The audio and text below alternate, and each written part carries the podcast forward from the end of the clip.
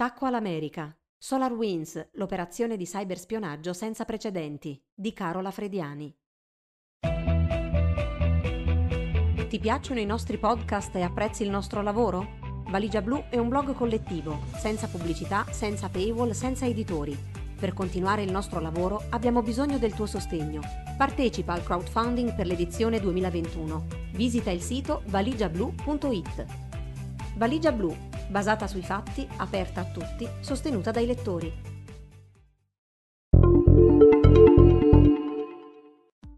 Agli inizi di dicembre, un'azienda di cybersicurezza dichiara di essere stata violata da hacker sofisticati. Ma nel giro di pochi giorni la storia diventa molto più imponente, assume i contorni di una campagna di cyberspionaggio che ha infiltrato importanti dipartimenti e agenzie federali del governo americano e che in realtà ha ramificazioni globali, considerato il modo in cui gli aggressori sono entrati, infettando gli aggiornamenti di un software usato da migliaia di organizzazioni in tutto il mondo. Secondo fonti statunitensi riportate dai media, i responsabili sarebbero i russi. Al di là dell'attribuzione, cui mancano ancora elementi precisi, sembra trattarsi di una delle azioni di cyberspionaggio più riuscite degli ultimi anni. È condotta in uno dei modi più insidiosi, attraverso la supply chain, ma procediamo con ordine. Antefatto. La violazione dell'azienda di cybersicurezza FireEye. È l'8 dicembre. Una delle più rilevanti aziende di cybersicurezza americane, FireEye, nota soprattutto per le sue attività di intervento e risposta a gravi incidenti informatici subiti da organizzazioni governative e altre grosse imprese, se ne esce con una comunicazione pesante dice di aver subito un attacco da una entità malevola, in inglese threat actor, altamente sofisticata, che ha avuto accesso alla sua rete interna.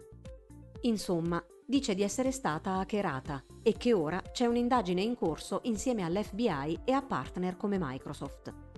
Che cercavano gli attaccanti? Cosa hanno ottenuto? Secondo la stessa FireEye, gli intrusi volevano soprattutto informazioni sui suoi clienti governativi e sarebbero stati in grado di accedere ad alcuni dei suoi sistemi interni, anche se, scrivono, non abbiamo trovato prove che abbiano sottratto dati dai nostri sistemi primari contenenti informazioni sui clienti. Se scopriremo che tali informazioni sono state prese, li contatteremo direttamente. La situazione è ancora fluida e incerta, dunque. Una prova che qualcosa è stato preso dagli attaccanti c'è, per ammissione della stessa azienda, gli intrusi hanno messo le mani sugli strumenti usati dal suo Red Team, il team dedicato a testare in questo caso la sicurezza dei clienti, agendo ovviamente su autorizzazione, come un hacker malevolo, e si sono presi la cassetta degli attrezzi usata per aggirare sistemi di sicurezza a scopo di test. Nessuno di questi strumenti però conteneva vulnerabilità sconosciute ai produttori di software, i cosiddetti exploit zero day, attacchi che sfruttano vulnerabilità note solo agli attaccanti e per le quali i produttori dei software sistemi interessati hanno avuto zero giorni di tempo per approntare dei rimedi, essendo ancora appunto all'oscuro. Pertanto non sono strumenti potenti e immediatamente dannosi come potevano essere quelli rubati all'agenzia di sicurezza americana NSA nel 2016 e poi diffusi online, infine usati da altri per fare attacchi fulminei, globali e rovinosi come WannaCry e NotPetya. E tuttavia possono essere lo stesso un bel problema. PyRai dice di non sapere se o come gli attaccanti vogliano usare tali strumenti, ma a titolo preventivo rilascia una serie di contromisure da adottare per ridurne l'eventuale impatto o efficacia qualora qualcuno li volesse adoperare. Bene, qui sembrerebbe finire la storia, che resta tutto sommato confinata al mondo dell'industria cyber, sebbene la violazione di una società di cybersicurezza di primo piano sia una discreta notizia e sebbene restino aperte una quantità di domande. In primis, come FireEye sia stata violata, chi, perché lo abbia fatto, quando, e cosa sia stato effettivamente preso. Non è la prima volta che capitano violazioni a società di sicurezza. Non è la prima volta che capitano violazioni a società di sicurezza. In passato ci sono stati anche i casi di Kaspersky, RSA e Avast, ad esempio. Invece è solo l'inizio. O meglio, la fase finale di un attacco che diventa l'incipit mediatico, che scoperchia una vicenda grossa, forse l'attacco informatico più insidioso e ambizioso degli ultimi anni, anche se poco visibile, poco tangibile per fortuna, in termini di danni evidenti o conseguenze immediate per gli utenti, almeno per ora. L'attacco alle agenzie governative americane. Passano pochissimi giorni, è domenica 13 dicembre, e salta fuori un altro tassello del puzzle. Reuters rivela che hacker ritenuti al servizio della Russia hanno monitorato il traffico email interno dei dipartimenti del Tesoro e del Commercio americano, citando fonti anonime governative e aggiungendo che si tratterebbe probabilmente della punta dell'iceberg. Sia chiaro, già così la notizia è raggelante, ma appunto è ancora solo un pezzetto. Poco dopo, anche il Washington Post e il Wall Street Journal aggiungono dettagli e iniziano ad annodarsi alcuni fili. Emerge che gli hacker hanno violato il software d'ufficio, ovvero Office 365 di Microsoft, della National Telecommunications and Information Administration, la NTIA, niente di meno che l'agenzia del Dipartimento del Commercio che lavora con la presidenza americana sulle politiche relative alle telecomunicazioni e alla rete, sugli standard e il blocco di import-export di tecnologia considerata un rischio per la sicurezza nazionale, un tema caldissimo negli USA negli ultimi anni. Le email dei dipendenti dell'agenzia sono state monitorate dagli hacker per mesi, scrive Reuters in una frase che dovrebbe appunto far ghiacciare il sangue ad un qualsiasi funzionario del governo americano. Non parliamo poi dell'intelligence. Ma non sono le sole agenzie federali colpite. Dopo alcune ore uscirà che a essere monitorate sono state anche le comunicazioni del Dipartimento di Sicurezza Interna, Department of Homeland Security, che tra le altre cose si occupa di controllo delle frontiere, cybersicurezza e distribuzione del vaccino per la Covid-19, scrive in un altro articolo Reuters. Ma anche prima che uscissero nuove vittime, fonti a conoscenza dell'indagine dichiaravano al Wall Street Journal che si trattava potenzialmente del cyberattacco più preoccupante in anni e che poteva aver permesso alla Russia di accedere alle informazioni sensibili di agenzie governative, aziende della difesa e altre industrie. In una scala da 1 a 10 si arrivava a 10 in termini di severità e implicazioni per la sicurezza nazionale, diceva la fonte. Russia, USA e APT. Ma perché la Russia? Da dove salta fuori l'attribuzione? A indicarla genericamente sono Reuters e Wall Street Journal, riferendo fonti anonime governative o dell'intelligence americana il Washington Post arriva a dire che si tratterebbe dell'agenzia russa di intelligence per l'estero SVR. Non ci sono altri elementi per accusare Mosca, che ha respinto pubblicamente le accuse. Sappiamo solo che la SVR è stata spesso associata da USA ed aziende di security a intense avanzate attività di cyberspionaggio, come quelle attribuite a un gruppo hacker noto come APT29 o Cozy Bear, che viene infatti esplicitamente additato dal Washington Post attività di solo spionaggio e non di leak e disinformazione che sono state ascritte invece ad un altro gruppo, APT-28 o Fancy Bear, sospettato di essere legato al GRU, l'intelligence militare russa. Per capirci, nel caso degli attacchi ai democratici del 2016 negli USA, in cui sono stati sottratti e diffusi online email e documenti del Comitato Nazionale Democratico e di altri politici, sono stati rilevati due diversi gruppi in azione. APT-29, Cozy Bear avrebbe fatto sostanzialmente spionaggio, APT28, Fancy Bear, sarebbe responsabile invece del lavoro più sporco, di leak e tentata interferenza nel dibattito pubblico. Ma i ricercatori, negli anni, hanno evidenziato e nominato diversi gruppi russi di hacker, ad esempio Sandworm, accusato da una incriminazione americana di essere ancora parte del già citato GRU e di aver operato attacchi distruttivi che hanno prodotto blackout elettrici o sabotato intere reti aziendali. E infatti oggi, dando per buona l'attuale attribuzione, c'è chi commenta come il giornalista Andy Greenberg Pensate solo se questa operazione fosse stata realizzata da Sandworm invece che da APT-29 e si fosse concentrata sulla distruzione invece che sullo spionaggio ma su questo e su tale preoccupazione ci torniamo dopo. La compromissione di SolarWinds. Intanto, al di là della complicata e a volte discutibile geometria delle attribuzioni e dei gruppi APT, acronimo di Advanced Persistent Threat, usato per indicare gruppi hacker avanzati con proprie caratteristiche, qualche altro filo continua ad annodarsi.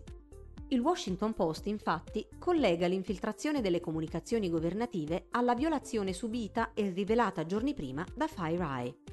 e aggiunge dettagli su come sarebbe avvenuto l'attacco, attraverso un fornitore di servizi informatici per aziende.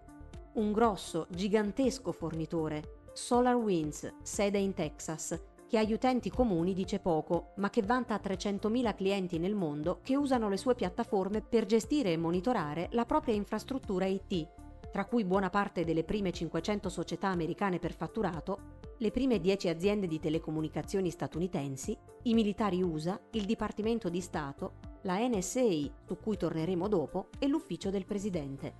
E poi i laboratori di Los Alamos o i media come il New York Times. Ma SolarWinds serve clienti ovunque, anche in Italia, tra cui Telecom Italia, presente nella lista clienti sul sito prima che fosse tolta in questi giorni. Deve quindi essere chiaro che ci troviamo di fronte a una campagna di spionaggio mirato, in cui le potenziali vittime possono essere anche fuori da USA. Microsoft, ad esempio, ha identificato più di 40 suoi clienti nel mondo colpiti in modo profondo da questa campagna. Anche se l'80% di questi stanno negli USA, altri sono sparsi tra Canada, Messico, Belgio, Regno Unito, Israele ed Emirati Arabi Uniti, ha scritto in un post l'azienda informatica. Ma, ha ribadito, la lista dei luoghi e dei clienti andrà aumentando e include aziende di sicurezza e tecnologia. La dinamica dell'attacco attraverso l'aggiornamento software. Ma in che modo c'entra SolarWinds? Già i primi articoli descrivono un attacco in cui gli hacker sono riusciti ad infiltrare i sistemi delle vittime attraverso l'aggiornamento malevolo di un software usato dalle stesse un aggiornamento cioè introdotto nei prodotti di SolarWinds, ovviamente ad insaputa dell'azienda. In particolare, la vulnerabilità, come la chiamano i portavoce della società, riguarderebbe gli aggiornamenti di Orion, un software per gestire l'infrastruttura IT. Nello specifico un NMS, Network Management System. Come ha detto qualcuno, SolarWinds è per i NMS l'equivalente di Kleenex per i fazzoletti di carta aggiornamenti malevoli rilasciati, notate le date, dunque la durata delle compromissioni, tra marzo e giugno 2020. Pensiamo che questa vulnerabilità sia il risultato di un attacco statale di tipo supply chain, catena di fornitura, mirato, sofisticato e manuale, dichiarano sui media. Per decifrare la frase servono ulteriori informazioni. Alcune arrivano da nuove comunicazioni di FireEye che da un lato riconosce, pur dando pochi dettagli su se stessa, che l'attacco subito e dichiarato giorni prima è effettivamente collegato alla vicenda SolarWinds, come già trapelato su alcuni media.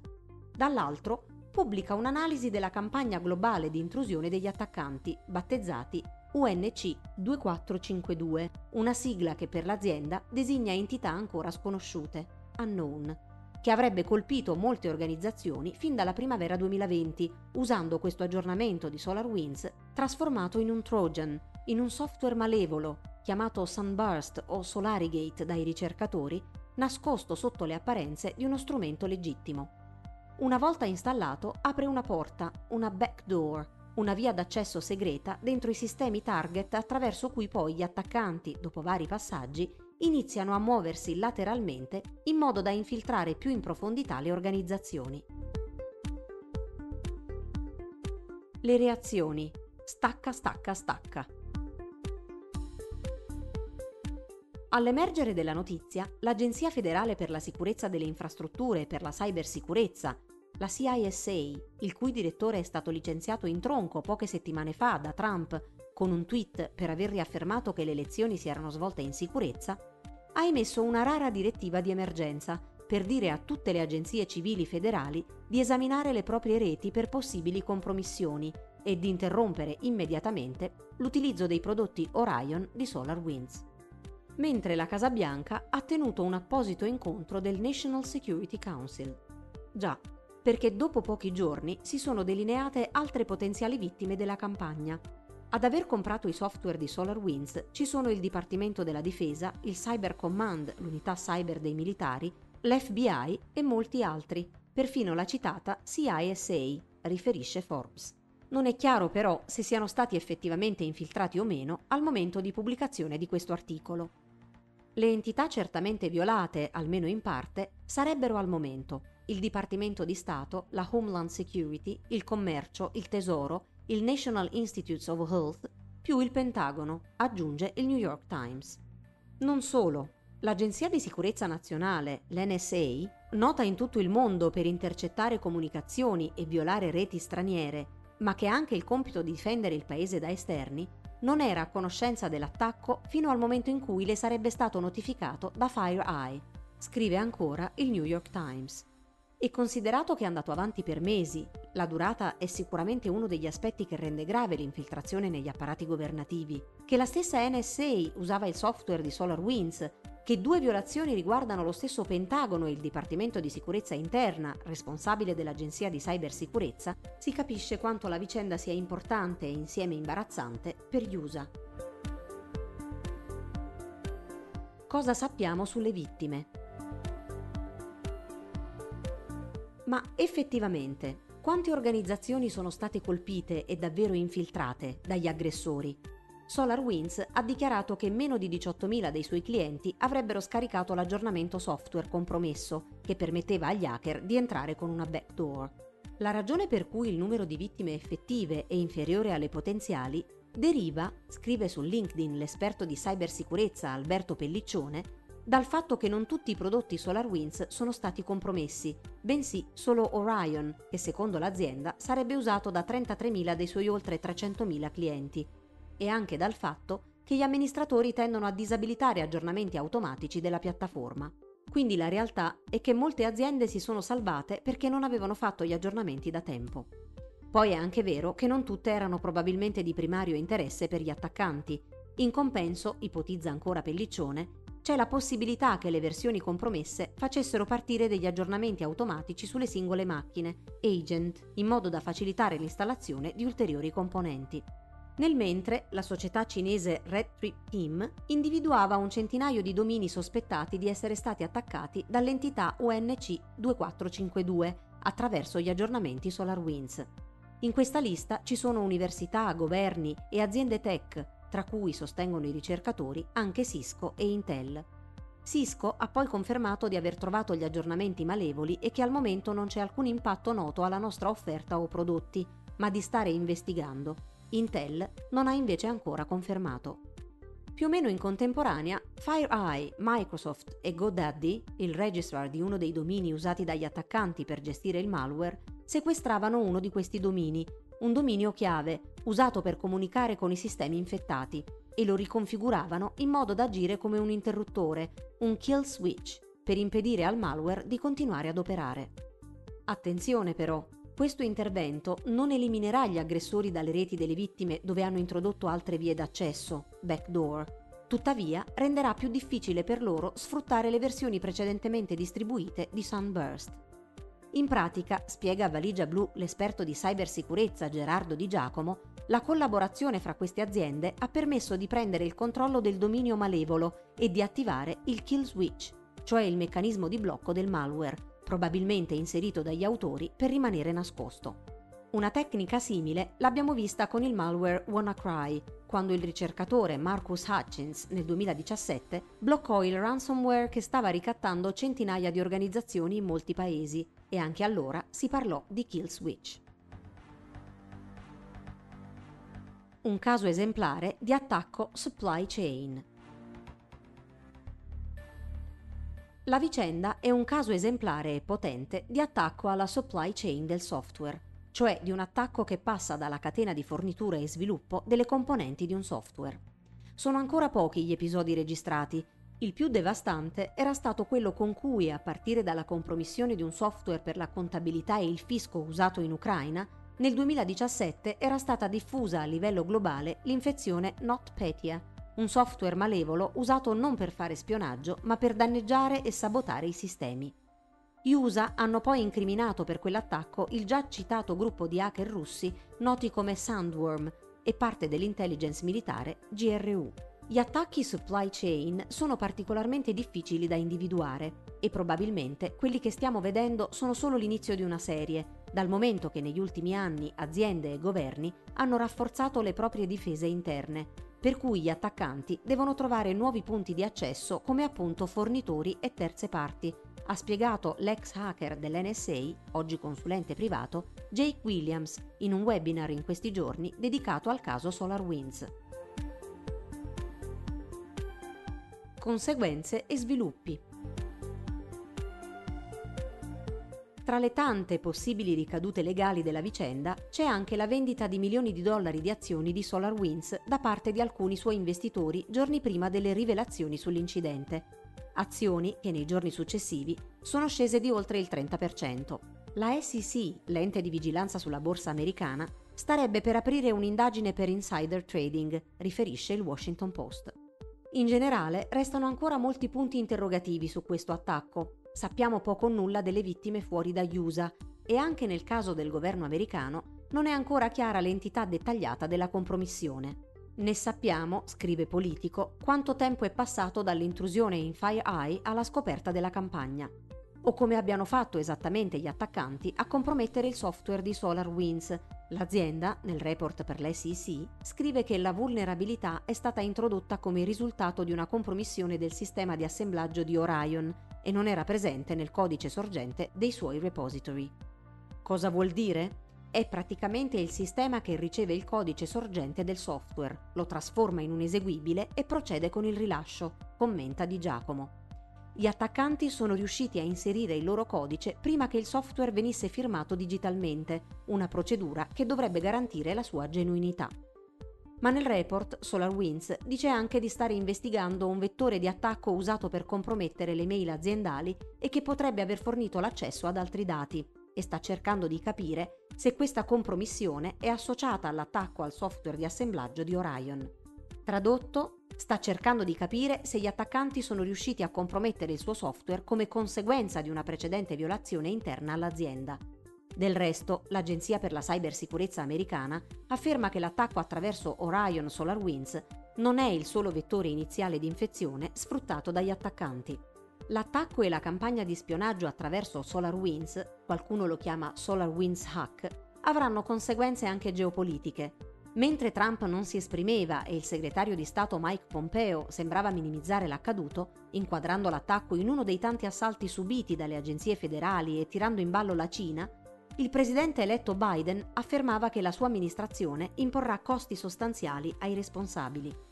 Una buona difesa non è abbastanza. Dobbiamo in primo luogo disarticolare i nostri avversari impedendogli di intraprendere cyberattacchi significativi, ha aggiunto. Nel mentre, l'Agenzia per la Cybersicurezza emanava un alert preoccupante. Questa minaccia pone un grave rischio al governo federale e ai governi territoriali, statali, locali, tribali, così come alle entità che si occupano di infrastrutture critiche e altre organizzazioni private. Insomma, è probabile che l'amministrazione Biden imporrà sanzioni alla Russia se il governo USA confermerà l'iniziale attribuzione e o aumenterà la risposta muscolare degli Stati Uniti a livello informatico o su altri piani. Del resto anche Pompeo sabato mattina cambiava atteggiamento e usciva con un'accusa pubblica alla Russia. Inoltre, sebbene la campagna fosse orientata allo spionaggio, l'estensione e profondità della violazione sollevano il timore che gli hacker potrebbero anche usare i loro accessi per bloccare sistemi, corrompere o distruggere dati o prendere il controllo di sistemi che gestiscono processi industriali, scrive il New York Times. Ovvero, gli americani possono anche aver citato le silenziose e discrete cyberspie di APT-29, ma in testa hanno la preoccupazione di un comportamento distruttivo, da cyberguerra alla Sandworm, che nel 2015 in Ucraina causò un blackout elettrico e che nel 2017 fece partire l'infezione NotPetya, che cifrava in modo irreversibile i computer colpiti, e del resto la distinzione fra i gruppi è più che altro il frutto delle esigenze degli analisti.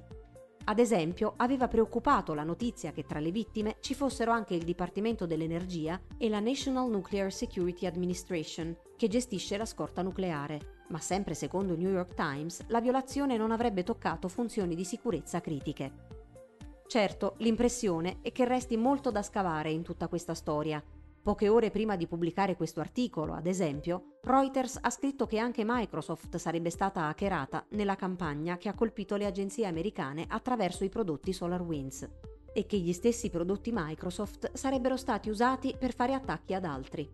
Il colosso tech ha però negato di essere stato veicolo di attacchi ad altri, ma ha riconosciuto, scrive CNN, di aver trovato gli aggiornamenti malevoli di SolarWinds nei propri sistemi specificando che non ci sarebbe prova che questi abbiano significato una violazione di dati, data breach, o che gli attaccanti abbiano sfruttato l'accesso. La realtà è che di questa faccenda e delle sue ricadute siamo ancora all'inizio. Sì, ma che dobbiamo fare noi? Se siete utenti comuni, continuate ad aggiornare i sistemi e i software. Il rischio di violazioni derivanti dal mancato aggiornamento è certamente ancora superiore al rischio di possibili attacchi supply chain. Peraltro, quello che abbiamo visto, almeno per ora, interessa soprattutto aziende e organizzazioni. Se lavorate in aziende e vi occupate di IT o security, è importante ribadire che non tutti quelli che hanno ricevuto gli aggiornamenti compromessi sono stati poi presi di mira dagli hacker con una infiltrazione successiva, come ribadito dal CISA americano, che però raccomanda di indagare nel caso. A fine articolo sul sito troverete alcuni documenti tecnici.